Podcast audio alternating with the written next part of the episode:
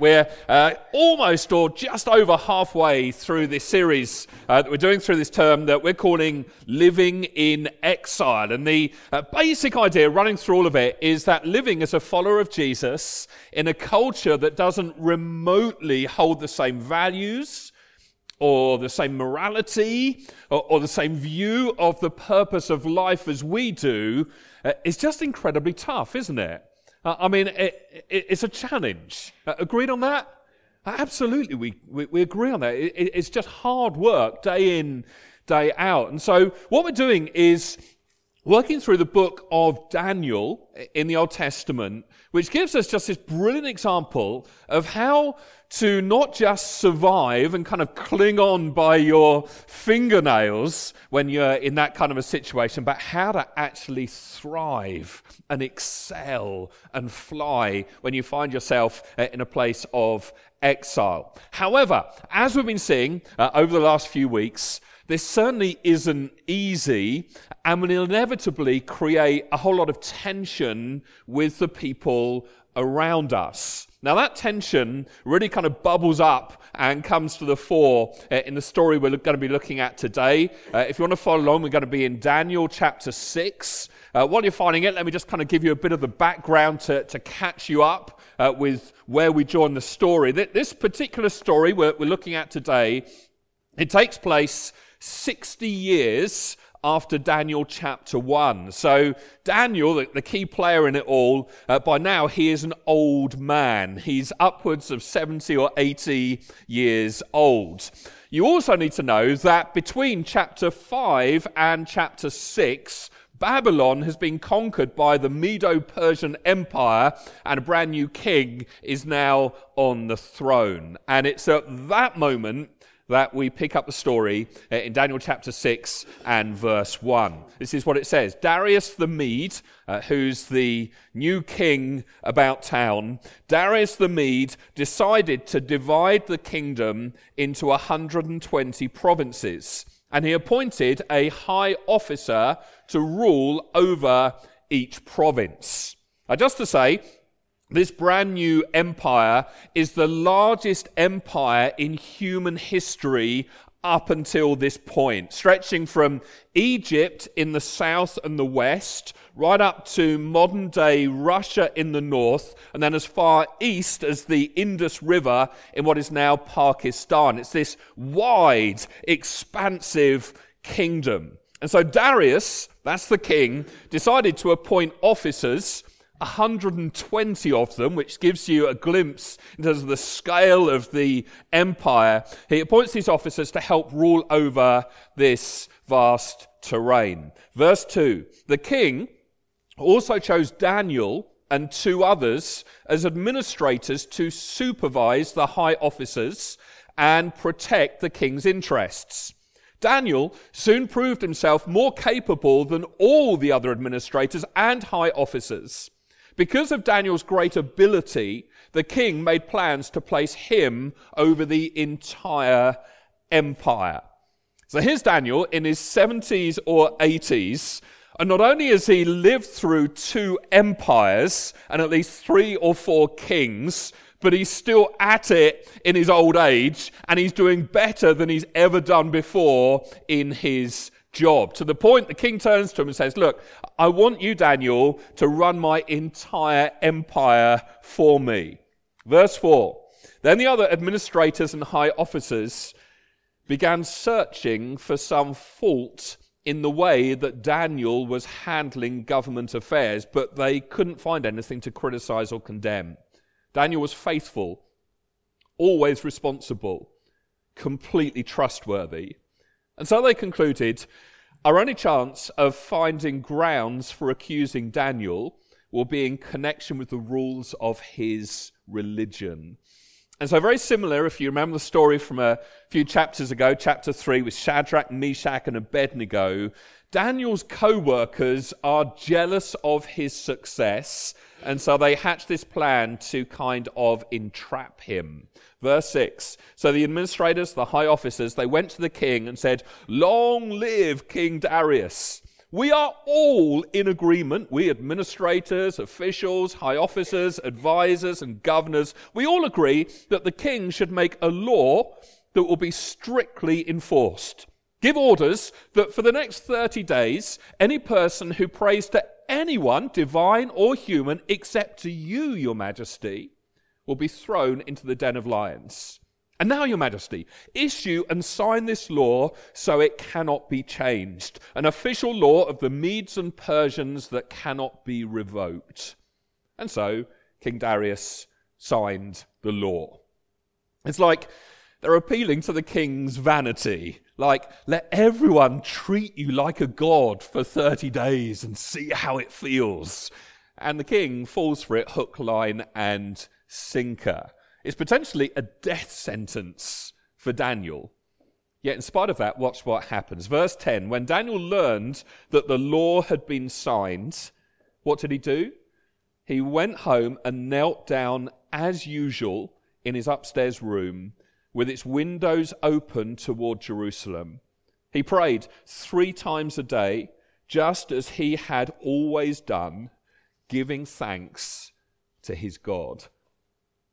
Now, just by way of an aside, the experts suggest that Daniel's practice here was based on Solomon's prayer at the dedication of the temple back in First Kings chapter eight, where Solomon prays, if your people, O God, if your people Israel are defeated by their enemies because they have sinned against you, which was very much the situation facing Daniel and his compatriots here in today's story. If your people are defeated in this way, and if they turn to you and pray toward this temple, which was what Daniel was doing in today's story, if they turn and pray toward this temple and acknowledge that your, uh, acknowledge your name and turn from their sins, then, O God, hear from heaven and forgive the sin of your people Israel, and return them to this land that you gave their ancestors.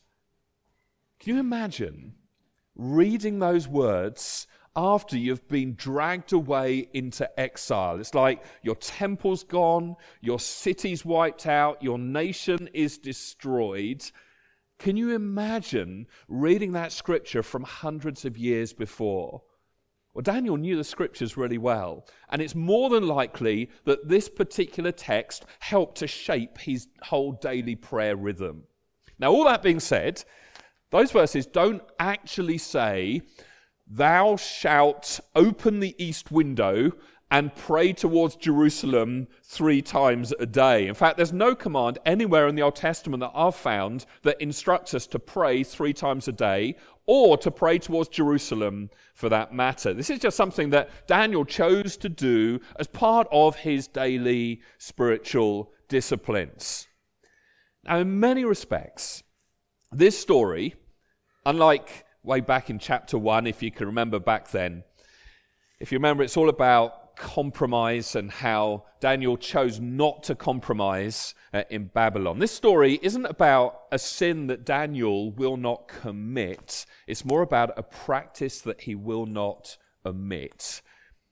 And if you think about it, it would have been incredibly, incredibly easy for him. I mean, if you're Daniel, you're, you're a pensioner, you've been faithful your whole life. Would have been so easy, wouldn't it, just to take a month off prayer? Or, you know what, you don't even need to take a month off. Just don't pray by the window. Just pray quietly in your head. Pray in secret for thirty days. I mean, it's no big deal. Surely that's okay and understandable in the circumstances. But apparently for Daniel, it was a huge deal. For Daniel, it was worth dying in order to live out his faith, not just in private, but also in public, which I think you'd have to agree is both incredibly, incredibly challenging and incredibly inspiring in equal measure. Now watch what happens next. Verse eleven. Then the officials went together to Daniel's house and, surprise, surprise, found him praying and asking for God's help. And so they went straight to the king and reminded him very kindly about his law. did you not sign a law that for the next thirty days, any person who prays to anyone, divine or human, except to you, your majesty, will be thrown into the den of lions? Yes, the king replied, that decision stands. It is an official law of the Medes and Persians that cannot be revoked. Then they told the king, that man Daniel, one of the captives from Judah, is ignoring you and your law. He still prays to his God three times a day. Hearing this, the king was deeply troubled, and he tried to think of a way to save Daniel. He spent the, the rest of the day looking for a way to get Daniel out of this predicament. In the evening, the men went together to the king and said, Your Majesty, you know that according to the law of the Medes and the Persians, no law that the king signs can be changed. And so at last, the king gave orders for Daniel to be arrested and thrown into the den of lions. The king said to him, May your God, whom you serve so faithfully, rescue you. A stone was brought and placed over the mouth of the den. The king sealed the stone with his own royal seal and the seals of his nobles so that no one could rescue Daniel. Then the king returned to his palace and spent the night fasting. He refused his usual entertainment and couldn't sleep at all that night. Very early the next morning, the king got up and hurried out to the lion's den. When he got there, he called out in anguish, Daniel, servant of the living God, was your God, whom you serve so faithfully, able to rescue you from the lions? Daniel answered, Long live the king. Now, If you, yeah, a bit of celebration is called for there. Now, if you want evidence that Daniel was incredibly godly, I think you get it right here. Because if I'm Daniel, I can think of several things that I'd have shouted out to the king in that moment, and long live the king wouldn't have made my top ten things to shout out. But Daniel, as we've been seeing, is altogether more righteous and godly than I am. He politely greets the king, and then he gives this amazing explanation of why he is still alive. My God sent his angel to shut the lions' mouths so that they would not hurt me, for I've been found innocent in his sight. And I've not wronged you, your majesty. The king was overjoyed and ordered that Daniel be lifted from the den. Not a single scratch was found on him, for he had trusted in his God. Then the king gave orders to arrest the men who had maliciously accused Daniel. He had them thrown into the lion's den, along with their wives and children. The lions leapt on them and tore them apart before they even hit the floor of the den. Then King Darius sent this message to the people of every race and nation and language throughout the world. Peace and prosperity to you.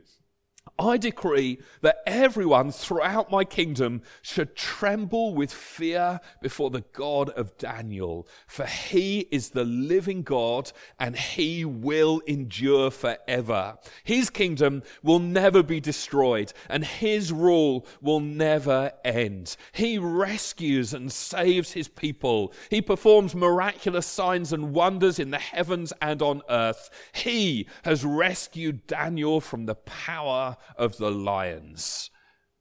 And so Daniel prospered during the reign of Darius and the reign of Cyrus the Persian.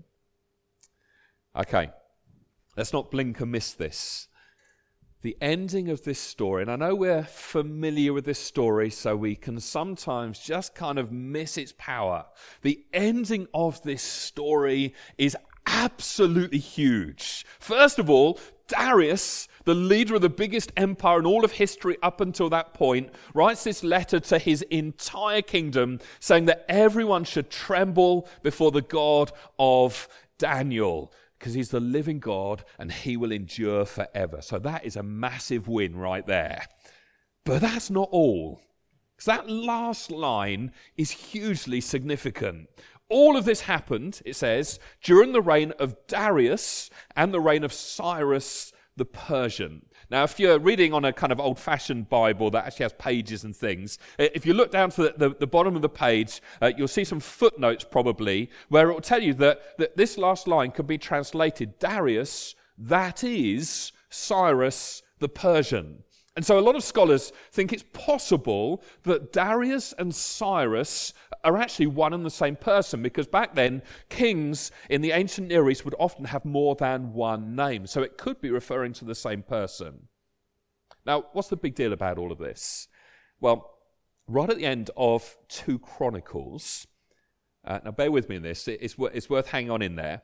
Right at the end of Second Chronicles, we read that in the first year of King Cyrus of Persia, so parallel with the story we just read, in the first year of King Cyrus of Persia, the Lord fulfilled the prophecy he had given through Jeremiah. He stirred the heart of Cyrus to put this proclamation in writing and to send it throughout his kingdom. This is what the king Cyrus of Persia says. The Lord, the God of heaven, has given me all the kingdoms of the earth. He has appointed me to build him a temple at Jerusalem, which is in Judah. And any of you who are his people may go there for this task. And may the Lord your God be with you. How amazing is that? Because of the influence of Daniel in the midst of exile, and others like Ezra, Nehemiah, and, and Jeremiah, Darius sends out this letter to the entire empire saying everyone must revere this one true creator God. And Cyrus, who may or may not be the same person, but either way, he sends out another letter to the Hebrew people saying, whoever wants to return to your homeland, you're now free to go.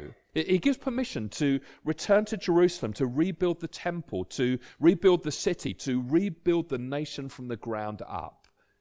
Which, if you remember, fulfills the prayer of Solomon all of those years before, and presumably the prayers of Daniel that he's been praying three times a day, as was his usual custom. It's like all the way through the book of Daniel, the writer of this book wants us to see that the faithful prayers of God's people are powerful and effective. And even when situations look incredibly bleak, God hears the cries of his people and in a moment can turn things around. Now don't worry, we'll come back to look at this theme of prayer in a few weeks' time. But we're going to park that there for the rest of our time this morning. And in the rest of the time, I want to unpack one of the other major themes that we see kind of running through the story of Daniel. As we've been seeing throughout this whole series, week after week, one of the main threads kind of tying, weaving the whole story together is the influence that Daniel and his fr- friends had while living in the midst of this deeply pagan culture. And that's certainly what we see being played out in today's story in chapter six. So I think the question for us to look at for the rest of our time today is, okay, how do we actually exert influence in a kingdom of God kind of way over the city that we live in and call home? How do we exert influence like Daniel did in Babylon? Now, before we get into this, just need to say, let's be real about this. Most of us in the room, myself included, will have little or no influence on the culture of Birmingham, much less on the culture of the U K or the whole Western world. So just to manage expectations here. But that being said, there may be one or two people in the room here or across our other sites who at least have the potential to influence a bit wider. Maybe some of you need to study hard and get your master's and your P H D and work your way up to being a professor uh, in one of the universities here in Birmingham. Some of you need to get involved at kind of grassroots level in local politics, maybe in twenty or thirty years' time, run to be elected as an M P. Someone needs to write a novel or make the next Kendrick Lamar record, just to show how current in touch I am. Seriously, whatever dream it is that God has put in the back of your mind, no matter how crazy it seems right now, I just want to say, please, please, please chase after it. And if God is in it, we are behind you one hundred percent of the way. Now, although most of us probably aren't called to that, here's the thing. All of us have some kind of a reach and some kind of influence to our family, to our friends, to the people you work with in your office, the, the people that you live by, the, the people across the road or across the hall from you. If you're a parent, certainly to your children. Or to frame it another way, it's like all of us, every single one of us, have at least a small sphere of influence around us. The question for all of us then is, how on earth do we grow in that influence? Anyone interested in the answer to that one? Anyone like to be a little more of an influencer? See if you nodding heads. People are really enthusiastic about some of you.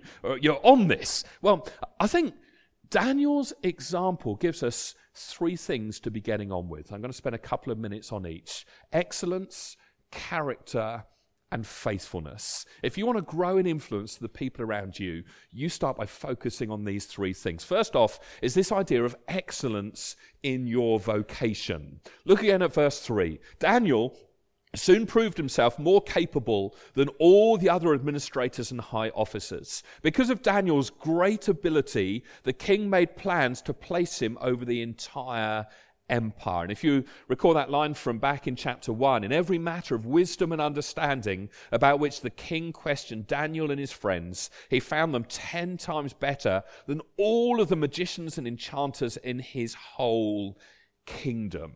And so the reason that Daniel rose to influence in Babylon wasn't just because of God's favor.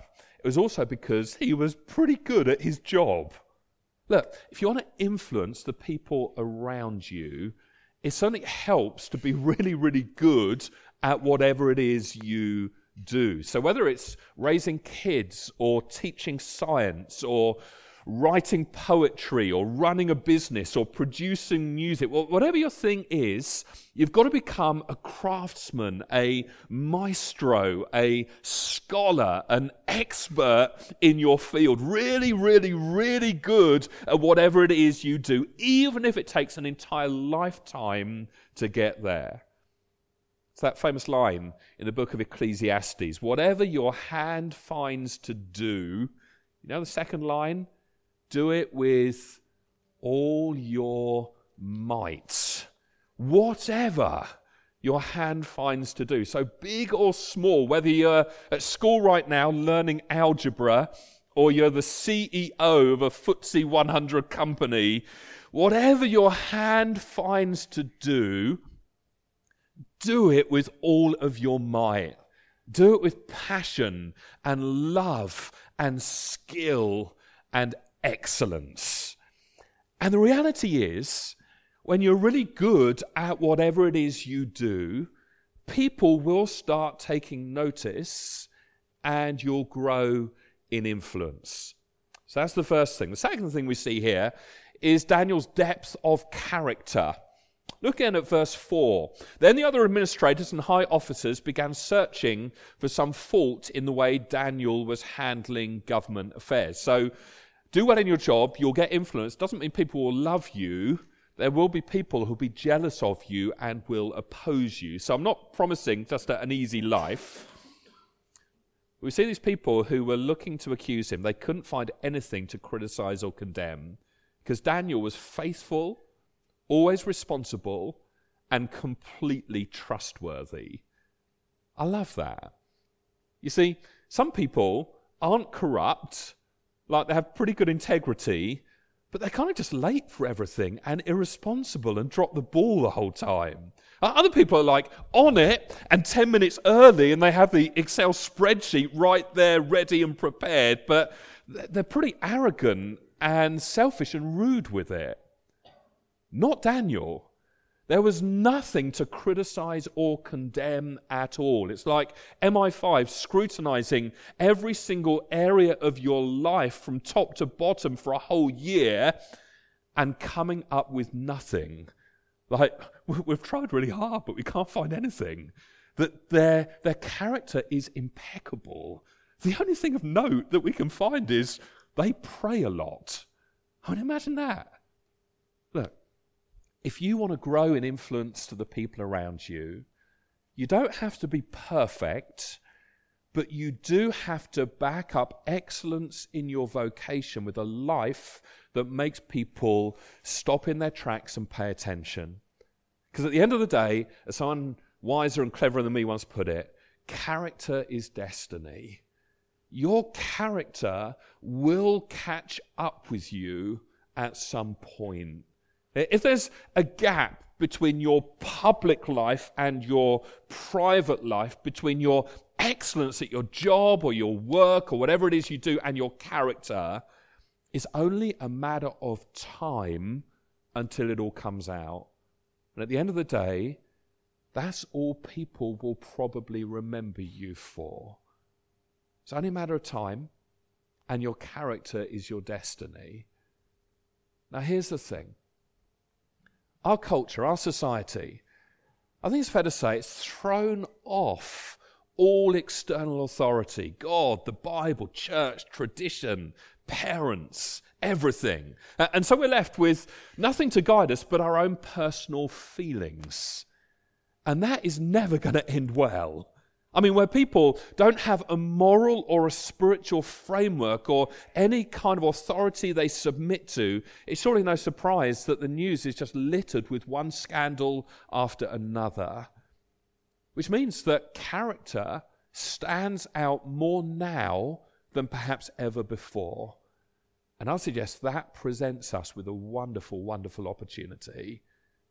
If you want to influence the people around you, be like Jesus. Be a person of integrity, honesty, humility. Put, put the needs of others above your own. Be kind. Be faithful. Be reliable. Show up on time. Encourage others. Be quick to forgive. Never gossip. Whatever the thing is, just, just stick at it. Be a good husband or wife. Be a good parent. Be a good child. Handle money well. Guard your sexual purity. Just basic biblical wisdom, and you will do well. So if you want to grow in influence, and a few of you in the room do, number one, pursue excellence in whatever you do. Second, pursue depth of character. And then the third thing is faithfulness. As we said in verse one, Daniel is upwards of seventy years old at this point. He's lived through the rise and fall of two empires and at least three or four kings. And in old age, he is still at it. It's like, if you want to influence the people around you, you do need to be faithful over the long haul. Now, we all know this, but our generation wants it, wants it all right now. We, we grew up with uh, the microwave and email and T V on demand and Amazon Prime and all of that stuff. We're so used to the world at our fingertips, everything instant. The problem is, some things will never be able to speed up. Things like character, relationships, a healthy marriage, parenting, legacy, excellence and skill in your job or whatever it is you do. This stuff takes not years, it takes decades, it takes a whole lifetime. Every day you're faithfully at it, doing the best you can. You know, I love that line in the book of Hebrews. It says, imitate those who, through faith and patience, inherit what has been promised. That, that word faith can also be translated faithfulness.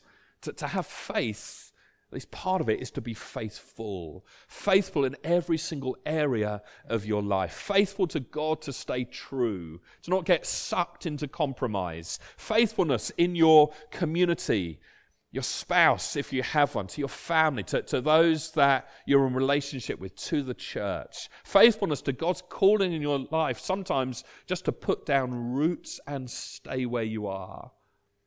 Please, whatever you do, don't underestimate the power of quiet faithfulness over a whole lifetime. So if you want to grow in influence, there's no kind of magic formula, but here at the very least are some things to be starting with: excellence, character, and faithfulness. Now that said, Daniel isn't just about influence in general.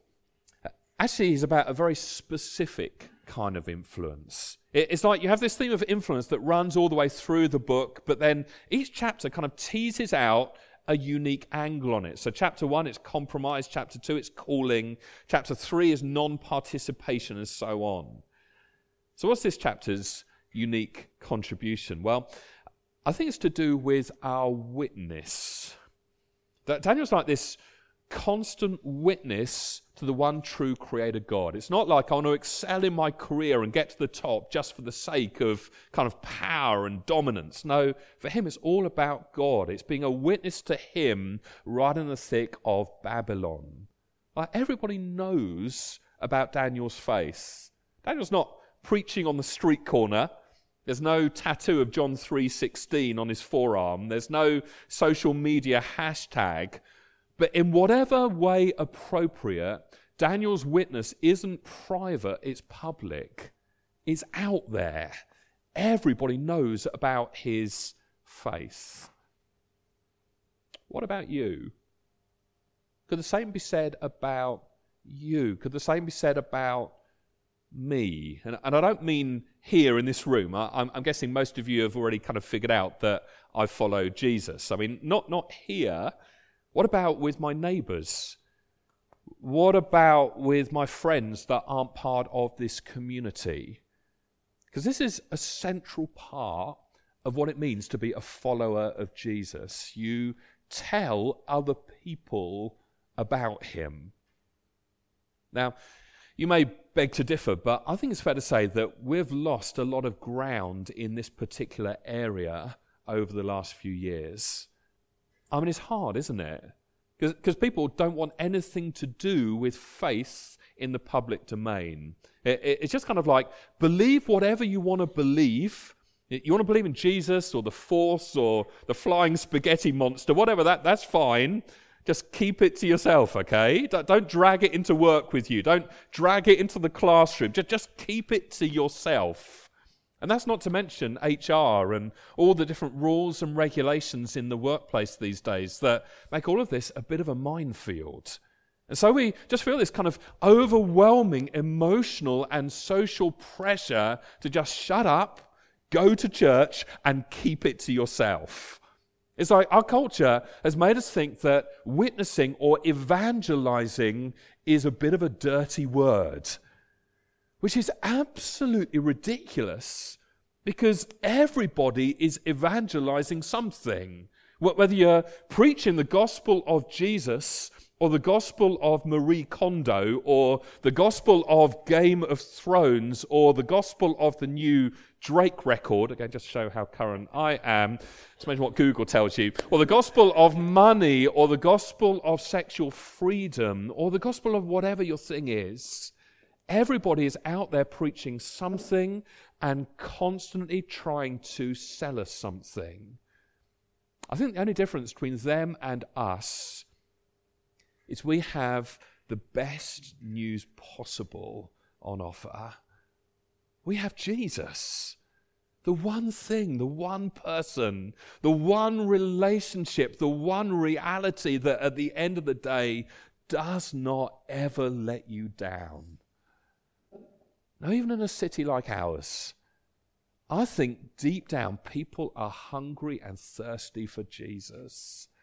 They just might not realize that's what the appetite's for. They they think it's for more money or more stuff or more success or more fame or more sex or more romance or more whatever. But deep down, we cannot escape the fact that human beings were made in the image of God, created, born, hardwired by the maker of the universe for a relationship with him. Most of us here in this room, we know this. It's like we're, we're living the good of this good news. We, we have this gospel in our hands. We're, we're experiencing the life of it day by day. And I think our job, even in exile, in the face of opposition, in the face of intimidation, in the face of low-level persecution, our job is still to be a witness to Jesus in our city. Look, if we believe that Jesus is the King, and if we, in our heart of hearts, believe that he's really all that matters in the end, then we need to be known as a follower of Jesus in private and in public. And I think we need to believe a bit more for our friends, and for our family, for our neighbours, for the people we love and care about. We need to be believing for their salvation.